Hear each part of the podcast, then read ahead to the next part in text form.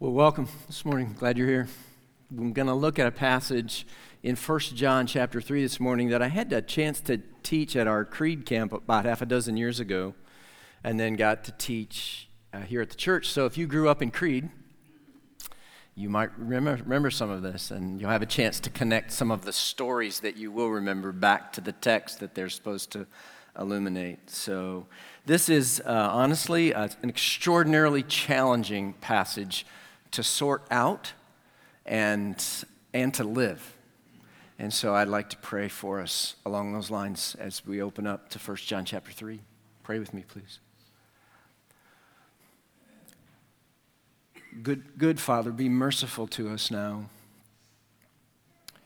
I pray that the heart of your word would come to our hearts in such a way that we would receive it.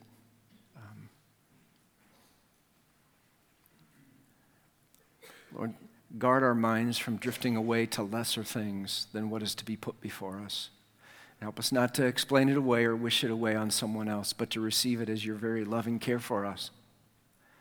Lord, this is the work of your Spirit, whom we welcome now. Come, Spirit of God, and fill us so that we might receive the word rightly and carry it with us from this room.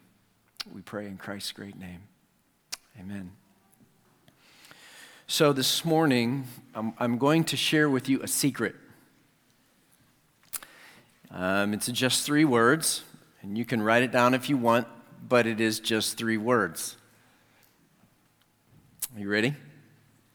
Here's the secret God loves you. God loves you. Some of you are probably thinking, really? That's no secret. I, I knew that. It's, uh, it's on bumper stickers and billboards and t shirts, and that crazy guy who has his face painted holding up the sign on the end zone that has John 3.16 on it. For God so loved the world. That's no secret. I already knew that. I was all hoping for a secret. Well, when I say secret, I don't mean something that you don't know, um, like some secret ingredient or a secret handshake or some juicy unknown fact about Justin Bieber. Um, when I say that I came to sh- share with you a secret, I mean the key. You know, if you've ever played baseball or if you've ever played the game of golf, then you know that the secret to hitting the ball is seeing the ball. You have, as they say, you have to keep your head on the ball. Um, that's not some revolutionary new secret idea that Mookie Betts or Tiger Woods doesn't know. Um, it's a key that Mookie, who leads the major leagues in hitting, and Tiger, who's on the verge of a comeback, right?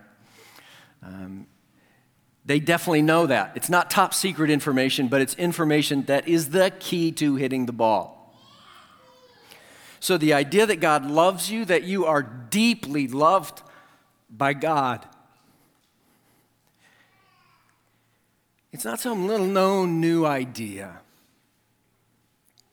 Um, it's not some hot new theological teaching, but it is the key to the Christian life really to all of life, to the extent that you understand and you, you grasp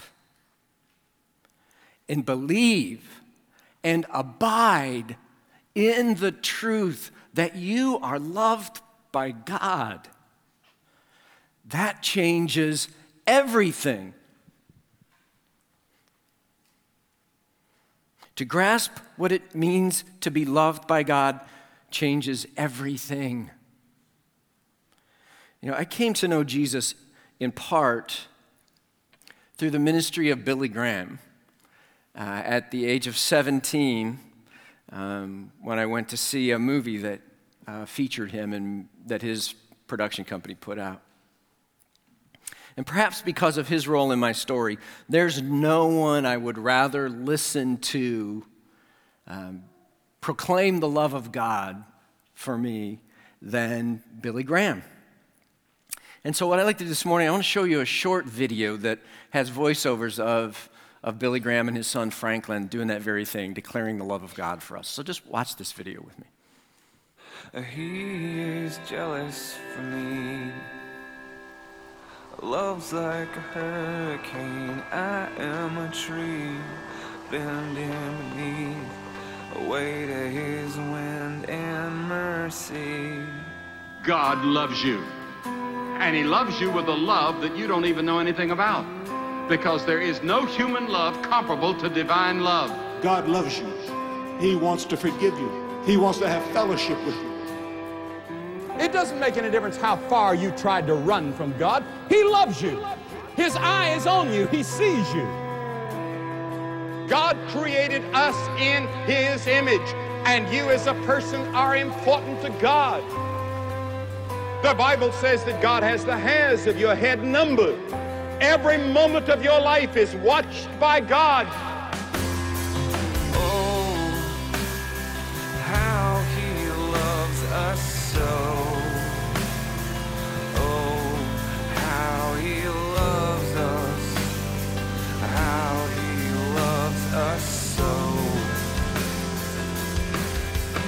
God is listening. And God loves you. He's your friend. He'll put his arm around you. And he understands. And he answers. And he's sympathetic to your problem.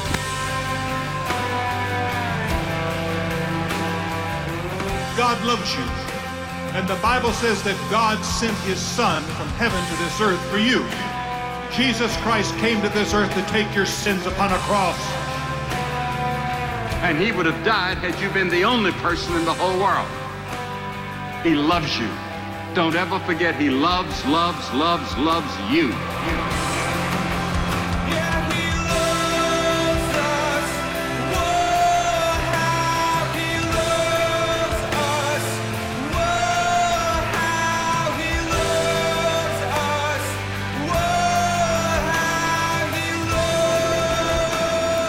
Jesus Christ was nailed to that cross, he did that for you.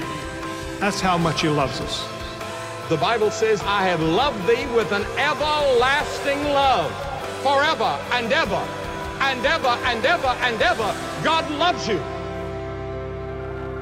And God has a plan for your life.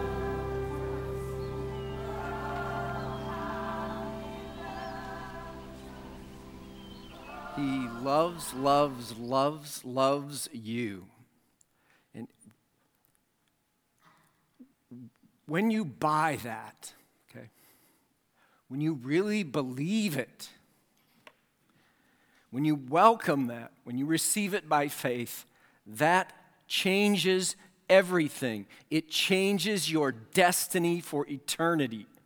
It changes the way you love others. And as we'll see today, it changes the way that you deal with temptation and sin. Changes everything. There's a sense in which not, it's not just a secret, it's the secret. And this is the focus of what John is trying to tell us in the third chapter and honestly the next chapter of the, the book of First John. Listen to how chapter 3 starts. See what kind of love the Father has given to us? That we should be called children of God. And so we are. I like the way the New International Version renders this verse. Listen to it. How great is the love the Father has lavished on us, that we should be called children of God. I love the imagery that God has lavished his love on us. It's like, like lavishing chocolate on a sundae, right? He has lavished his love on us. It's not dripped, it's not drizzled, it is poured on. It is lavished on. Like one of those chocolate fountains, right? Not just any chocolate fountain, like a chocolate waterfall, right? That's what we're talking about. There's one. 400 kilograms of chocolate every three minutes. That's, do the math, 661 pounds of chocolate every three minutes. Lavished. That's lavish. That's poured out. That's like chocolate heaven. right? It's this endless pouring of tons of chocolate. That's lavish. God lavished his love on you as a gift. Okay? As a gift. When I turned 16, my dad bought me a car. It was a 1968 Mercury Montego. My car did not look like that. okay? It looked more like this on a good day. That, that was, it was green with a white vinyl top, um, kind of pea green with a white vinyl top. Um, but my old 1968 Mercury Montego was to me a lavish gift of love. You know, it didn't, it didn't look like it, but it was to me. I was just glad to have something, anything to drive. Um, see, but when we think about lavish from God, we're not thinking about a used Mercury, we're thinking about the Bugatti Veyron. Okay, this is a $2.3 million sports car that has a top speed of 255 mile an hour to a 16 year old boy. That's lavish. That's what the lavish love of God looks like, right? When we talk lavish on God's scale, we're not talking Mercury, we're talking Bugatti because one of the ways we measure lavishness is by cost, right? A lavish gift is, is, a, is a costly gift. And on that basis, um, the Mercury is not so lavish. The Bugatti, that's pretty lavish. The love of God is lavished on us, John says, at great cost, far greater cost than the Mercury or even the Bugatti the life of God's one and only Son, innocent, yet offered up for your sin and mine amidst great suffering. Jesus was humiliated. They mocked him. They spat upon him. They pressed that crown of thorns into his brow. They made him carry his own cross and they nailed him to it because of the secret God's love for you. Jesus' death is the great tangible demonstration of the lavish love of God, even for the likes of us. And the New Testament puts it this way it's real familiar, so listen carefully to it. For while we were still weak, at the right time, Christ died for the ungodly. That's us. For one person, one will scarcely die for a righteous person, though perhaps for a good person one would dare even to die. But God shows his love for us in that while we were still sinners, Christ died for us. This is lavish love, poured out on the likes of us. And what that lavish love accomplished for us is that it made us God's children, right? In verse 1. How great is the love the Father has lavished on us that we should be called children of God. And that is what we are. We who trust and follow Jesus, we're God's children. If you're going to put that into a word, what this lavish love accomplishes, it could be the word adoption. Ephesians 1 says that in love, he predestined us for adoption as sons through Jesus Christ according to the purpose of his will. God's love drove him to adopt us when we were not very adoptable, to choose us when we were not choosable at all, the scriptures say. My favorite stories that illustrates this is told by Lee Strobel. He says shortly after the Korean War, a Korean woman had an affair with an American soldier and she got pregnant. He went back to the United States and she never saw him again. She gave birth to a little girl, and this little girl looked different than the other Korean children. She had light colored curly hair. And in that culture, children of mixed race were ostracized by the community. In fact, many women would kill their children because they didn't want them to face such rejection. But this woman didn't do that. She tried to raise her little girl as best she could, and for seven years she tried to do that until the rejection was too much, and she did something that probably nobody in this room could imagine ever doing. She abandoned her little girl to the streets. And the little girl was ruthlessly taunted by people. He says they called her the ugliest name in the Korean language, Tuki, means alien devil.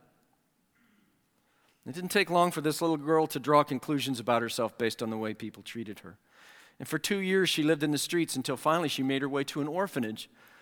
And one day, word came that a couple from America was coming to adopt a little boy, and all the children in the orphanage got excited because at least one little boy was going to have hope, and he was going to have a family. And so this little girl spent the day cleaning up the little boys and giving them baths and combing their hair and wondering which one would be adopted by the American couple. The next day, the couple came, and this is what the girl recalled it was like Goliath had come back to life. I saw the man with his huge hands lift up each and every baby, and I knew he loved every one of them as if they were his own. I saw tears running down his face, and I knew if they could, they would have taken the whole lot home with them. He saw me out of the corner of his eye. She says, Now, let me tell you, I was nine years old but I didn't even weigh 30 pounds. I was a scrawny thing. I had worms in my body and lice in my hair. I had boils all over me. I was full of scars. I was not a pretty sight, but the man came over to me and he began rattling away something in English. And I looked up at him. And then he took his huge hand and laid it on my face. What was he saying? He was saying, I want this child. This is the child for me. So when we, on the inside, were scrawny and full of lice, in our dark souls and our dark hearts, God loved us then. And He chose us in love, is the way the Bible puts it, to be His children. And that love the love that caused that adoption is the secret. It's the key. We now belong to Him.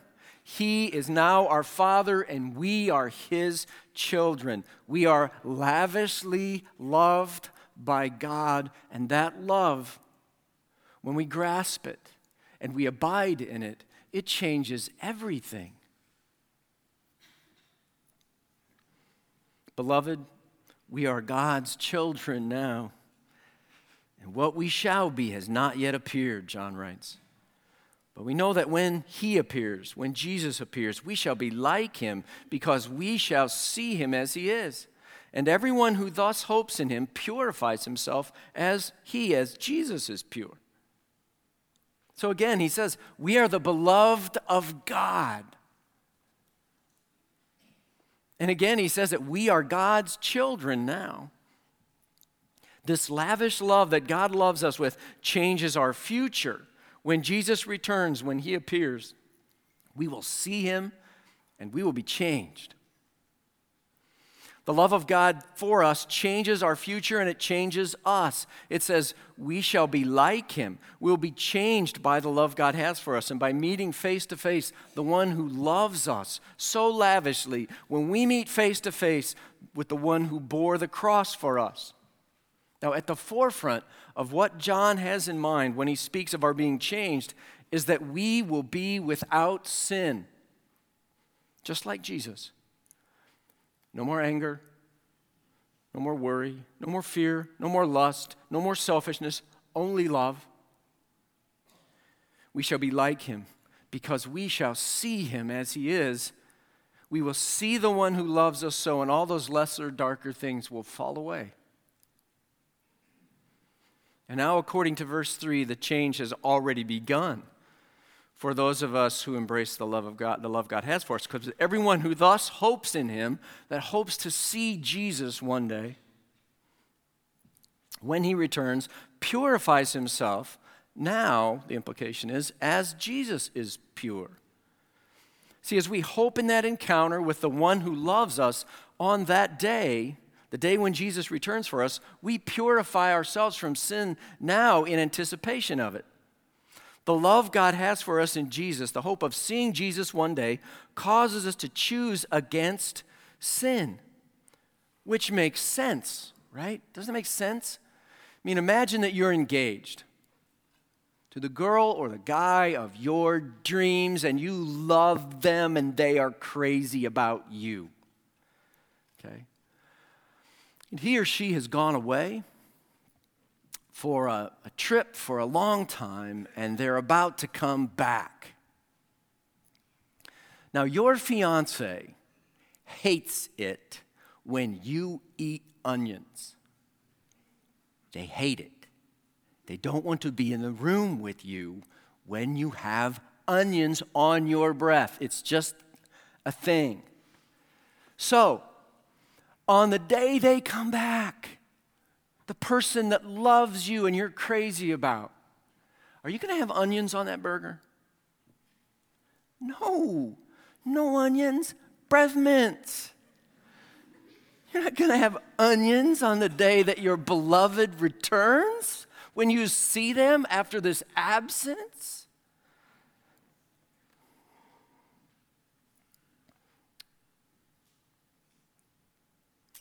In like manner, when we think of Jesus' return and when we get to see him, just the anticipation of seeing Jesus purifies us from our sin,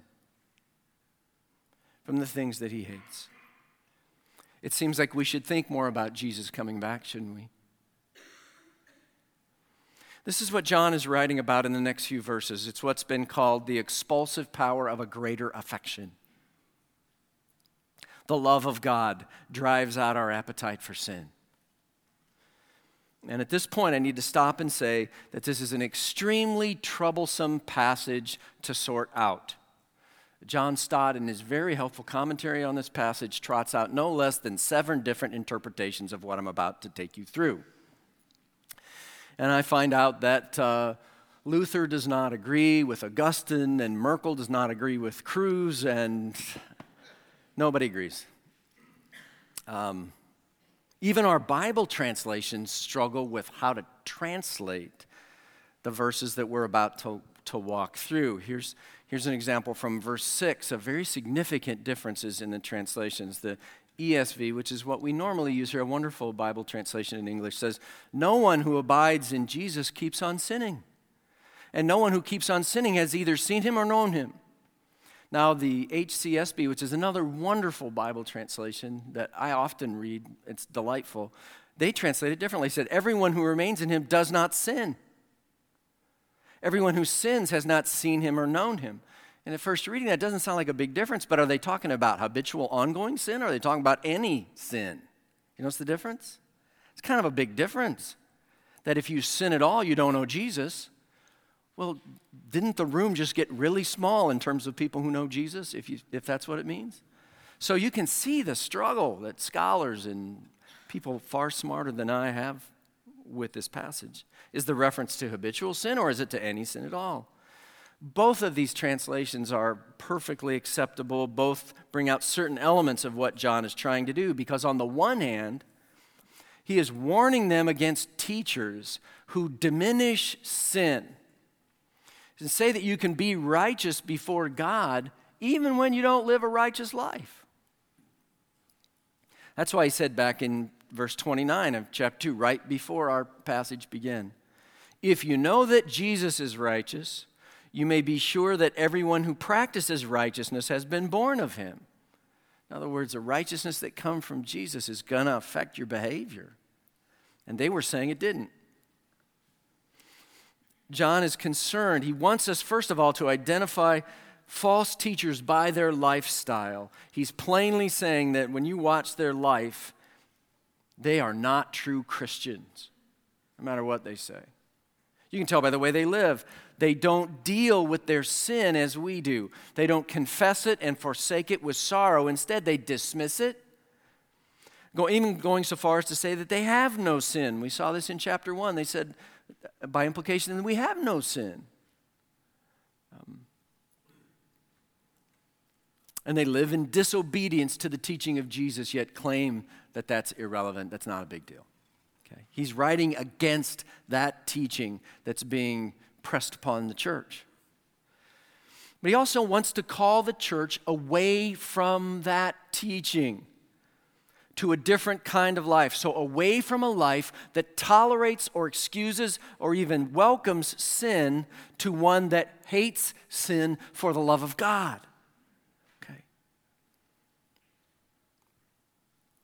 And so, what I'm going to do today, I'm going to use that different translation, the HCSB, because it's so shocking.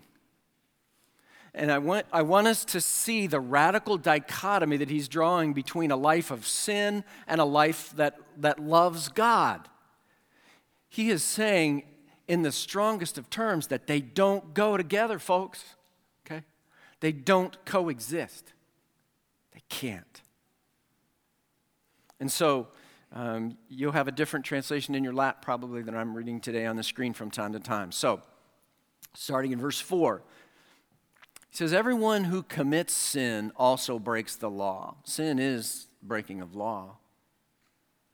You know that Jesus was revealed so that he might take away sins, and there is no sin in him. Everyone who remains in Jesus does not sin. And everyone who sins has not seen him or known him. Little children, let no one deceive you. The one who is right, the one who does what is right is righteous, just as Jesus is righteous. So let me point out several things uh, as we walk through these, these verses, especially in light of the translation I've chosen to use here today. First of all, John is treating them like Christians, right?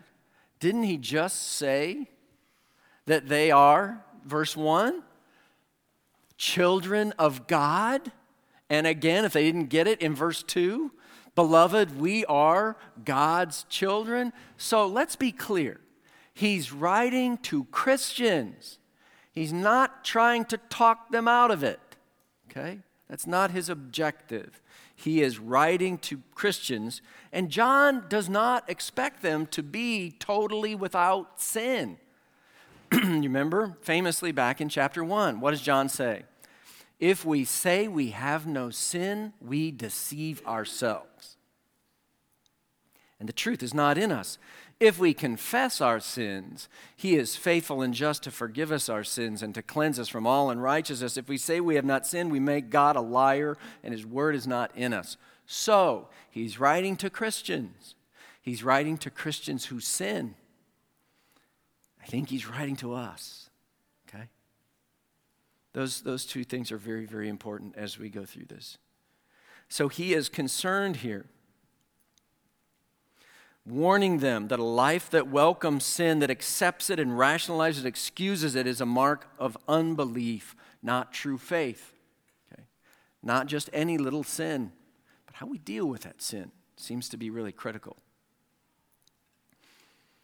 John is primarily concerned to warn the church, the believers, against false teaching of some teachers who'd gone out from them, and these teachers thought sin was of little or no consequence. Or they just dismissed it completely and said that they had not done any at all. And he warns them in verse 7 Little children, let no one deceive you. Whoever practices righteousness is righteous as Jesus is righteous. Don't let anyone deceive you. The false teachers were trying to lure the church into this false view of the significance of sin. Okay? That's what's going on. And John's concerned that they would be able to identify them by their lifestyles and that they would not be led into sin by these false teachers who minimize the impact of sin. And that's why, in part, I think his statements are so incredibly strong here. He's countering false teachers. He's in a debate, he's in an argument for the life and soul of the church. And John wants to warn them don't have any tolerance for sin. None. It's never okay to sin. Never. To sin, he say, is a violation of the love of God for them. And I love to think about this this way. You remember uh, The Incredibles? He just came out with a second movie, I think. Um, there they are. And The Incredibles. You remember the son, Dash? And as his name indicates, he was remarkably, remarkably fast. And there's a scene uh, that involves him and the principal. Uh, watch it. This will bring it back to memory if you've seen the movie. If not, I think you'll pick it up. I appreciate you coming down here, Mrs. Parr. What's this about? Has Dash done something wrong? Uh, he's a disruptive influence, and he openly mocks me in front of the class. He says. Look, I know it's you. He puts thumbtacks on my stool. You saw him do this? Well, not really. No, actually not. Oh, then how do you know it was him? I hit a camera. Yeah, and this time I've got him.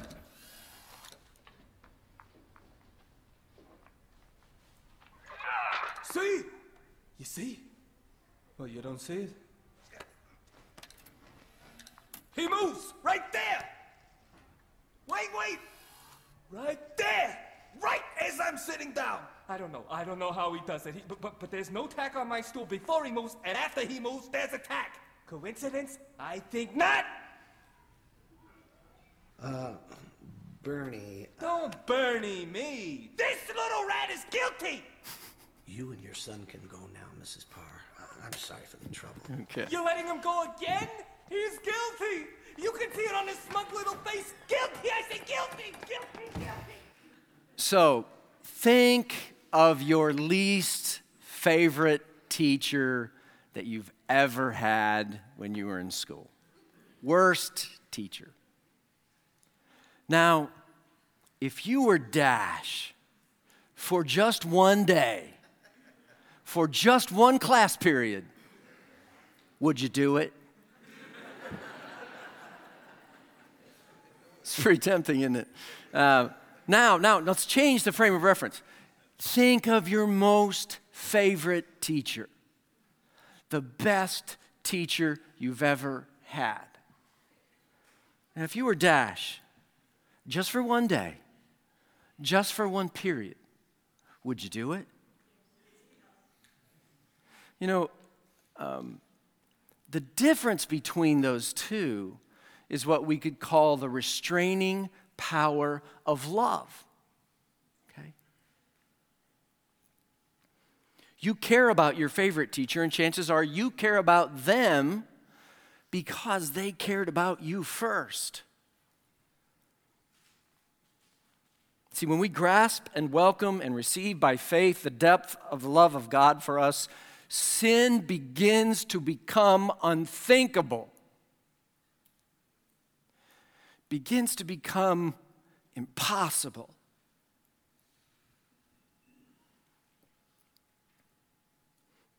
And should we fall into it, we are deeply grieved and confess it as John taught us back in those verses in chapter 1.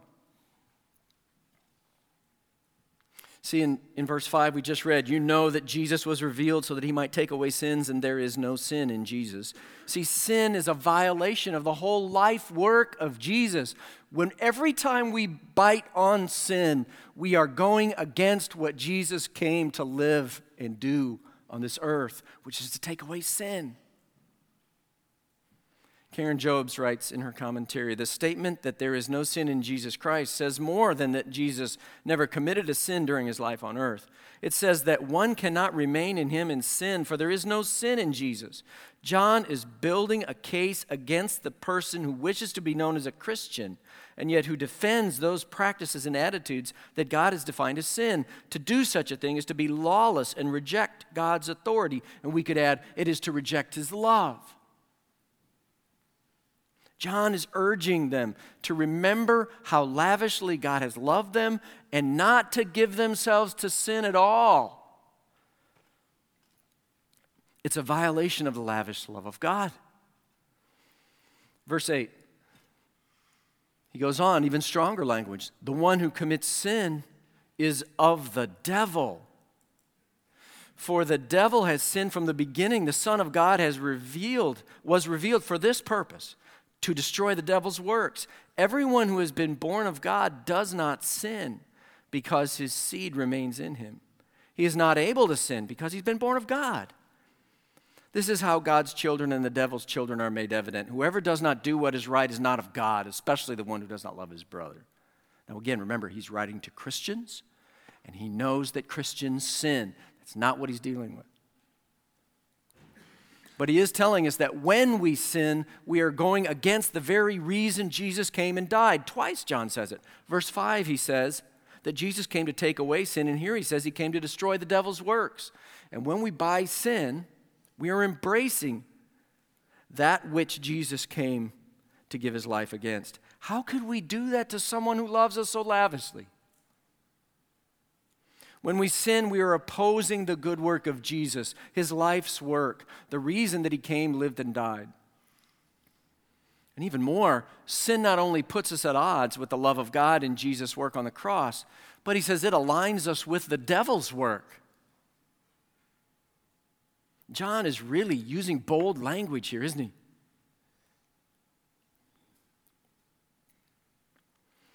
It's because he has those false teachers in view and to embrace sin like they did is impossible for someone who knows the love of God. They cannot be Christians, he's saying. But he's also concerned that the church, that we would hear the starkness of the choice that is before us between sin and the love of God for us. And so I think John here is using some pastoral hyperbole. Um, I think he's writing here more like a pastor than he is like an academician. Um, for instance, my freshman football team in high school, which was my last glorious year of football, my freshman year, we were undefeated. That team would go on after I resigned to become state champions. They're totally unrelated, I'm sure. Um, but our freshman year, we were undefeated, but we started the season 0 0, and 3. Think about that. No wins, no losses, three ties. And so our coaches, I remember this, before our uh, fourth game, they told us in no uncertain t- terms that we could win or we could lose, but we could not tie. We could not tie. That simply was not an option. And this was back in the day when coaches just didn't tell you this. They slammed you up against the bus and told you these kind of things. Um, see, John is arguing with that kind of intensity here. You cannot sin. You must not sin, not at all. It's a violation of what it means to be born of God, to be a child of God, to be one who has been lovingly adopted of God. And again, he has his crosshairs on those who, rather than confess and grieve their sin, they cherish it, they welcome it, they justify it, they explain it away, like the false teachers did in their day. But John also has the church in mind. He has you and me in mind, true followers of Jesus. He doesn't want us to fall in with those who say it's okay to sin, that it's no big deal. And these voices, deceiving voices, are just as common today as they were in John's day. Many times it's kind of a matter of renaming things. Ran across an article by Ed Rowell. He says in 1977 there was a fish merchant named Lee Lantz who traveled to Chile and he discovered something called the toothfish, a species the locals deemed too oily to eat. And 30 years and a name change, name change later, Chilean sea bass is so popular amongst American palates that it's almost on the verge of extinction. After Canadians developed an oil from the rapeseed plant, they still had to deal with the name. So in 1988, the FDA approved a name change to canola oil, and, and sales shot up. Uh, when the California Prune Board, evidently it really exists, the California Prune Board realized that the words prune and laxative were inextricably linked, they switched to dried plums in the year 2000, and people bought it, and in a documented focus group preferred the taste of dried plums to prunes. In the 1960s, Frieda Caplan, an American produce importer, changed the name of the Chinese gooseberry to the kiwi fruit after New Zealand's national bird, which is also round, brown, and fuzzy. popularity, popularity spiked. And even though the bony fish known as the dolphin fish was unrelated to the mammal of the same name, diners still balked at ordering it. So in the mid 1980s, restaurants started using its Hawaiian name, mahi mahi. And all thoughts of flipper were forgotten. so then he says something really significant. He says, People have a natural bent towards renaming something to make it more palatable. Such an act of renaming, especially in the examples I just mentioned, he says are relatively harmless. But what about the renaming we do on a more personal level? That can get pretty dangerous pretty fast. He says it leads to self denial, a lack of self awareness. He says, for example, some of us have a hard time saying, I'm angry. We think it's more acceptable to say, I'm not angry, I'm just frustrated. Or, I'm not angry, I'm just hurt. The problem, he says, is you can change the name however many times you like. It still doesn't change what it really is. And you can fool as many people as you like, but you still know the truth deep down. The worst of it all is that it means you'll never deal with what you need to deal with in your life. And so, someone leaves their spouse and they say that to me that it's not that big of a deal, that it happens all the time these days, and God still blesses divorced people. So someone gets involved in a lesbian affair and they say, but it's a loving, monogamous relationship, and that's all that matters. Someone is a racist and they justify it and they defend it. It's part of their heritage. And Isaiah says, Woe to those who call evil good and good evil, who put darkness for light and light for darkness, who put bitter for sweet and sweet for bitter. Now, if that's you, if you justify rather than confess your sin, if you are saying yes to the ways of the devil and no to the love of God for you, you are saying no to the costly, deep, lavish, undeserved, life giving love of God for you. John shocks us and he says that we are aligning ourselves with the devil himself. The devil himself. Again, if you sin, it doesn't mean that you cannot or are not saved. If you make a bad choice of one kind or another, it doesn't mean that you are not or cannot be saved. You don't have to be perfect. That's not John's point. Remember, John is doing two things here. He's pointing out the false faith of the false teachers, and at the same time, he's calling the church to a life given over to the love of God, not to sin. He's telling us that a life that welcomes sin is not a life marked by faith. Do you welcome sin?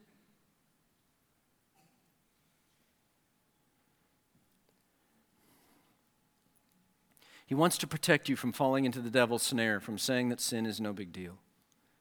Because to welcome sin is a huge deal. It's an act of rejection to, of the God who loves you, to Jesus who suffered and died for you. It's not a tack on your favorite teacher's chair. It's a nail in the cross of your Savior. So the secret is very simple it's just three words God loves you. God loves you. And embracing the love of God changes everything. We become His children, adopted in love at great cost. And that changes us as we hope that we will see him soon. The love of God purifies us, it causes us to say no to sin in anticipation of seeing Jesus. Now, is that what you mean when you say to someone, Yeah, I'm a Christian? I'm a, I'm a Christian. Do you mean that you have come to grips with how lavish God's love is for you. I mean, like chocolate waterfall kind of lavish, right?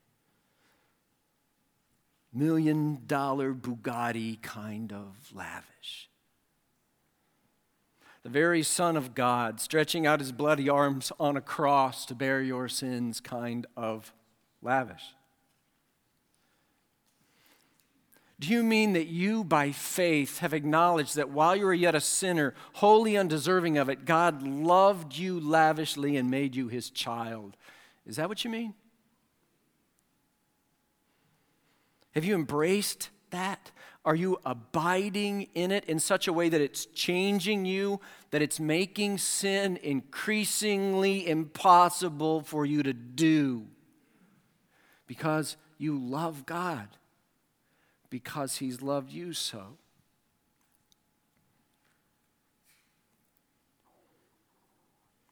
Some of you have let lesser loves steal your heart, and they have become sin for you. You claim to love God, but you are coddling sin. You are cherishing it, you are dismissing it, and saying it's really not that big a deal. And so today you have a chance to repent and return to the love of God for you, the lavish love of God, so that your faith is centrally an embracing and a celebrating of the fact that God loves you. That you are adopted into God's family as his beloved child.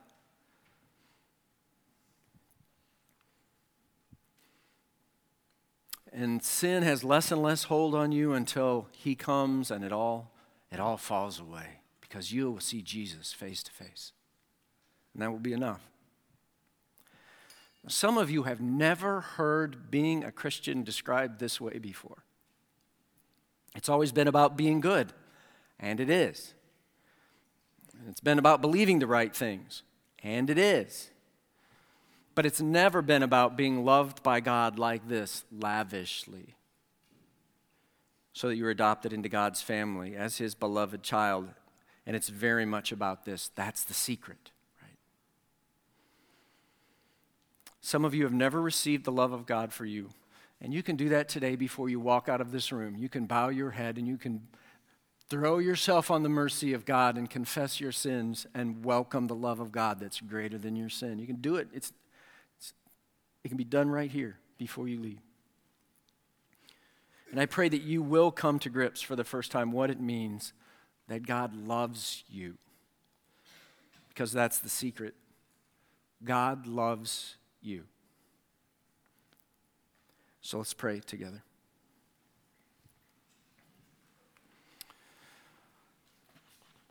Lord, have mercy on us. How could the most wonderful news in the world not be treasured by us? How could we forsake it for all these little pleasures and things that we think will satisfy us? It's crazy. It's because it's sin. And so, Lord, we confess our sins to you now. We're, we're bowed before you. Things are coming to mind, Lord. We confess those as sin. We say they are sin, and we are so, so sorry. Hear our prayers now. And we cling to Jesus.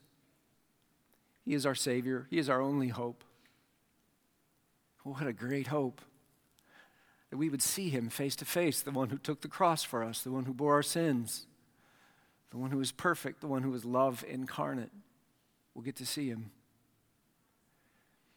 And so, Lord, protect us now, shield us now by your own love for us from the snare of sin that's set as we walk outside of this room back into the world.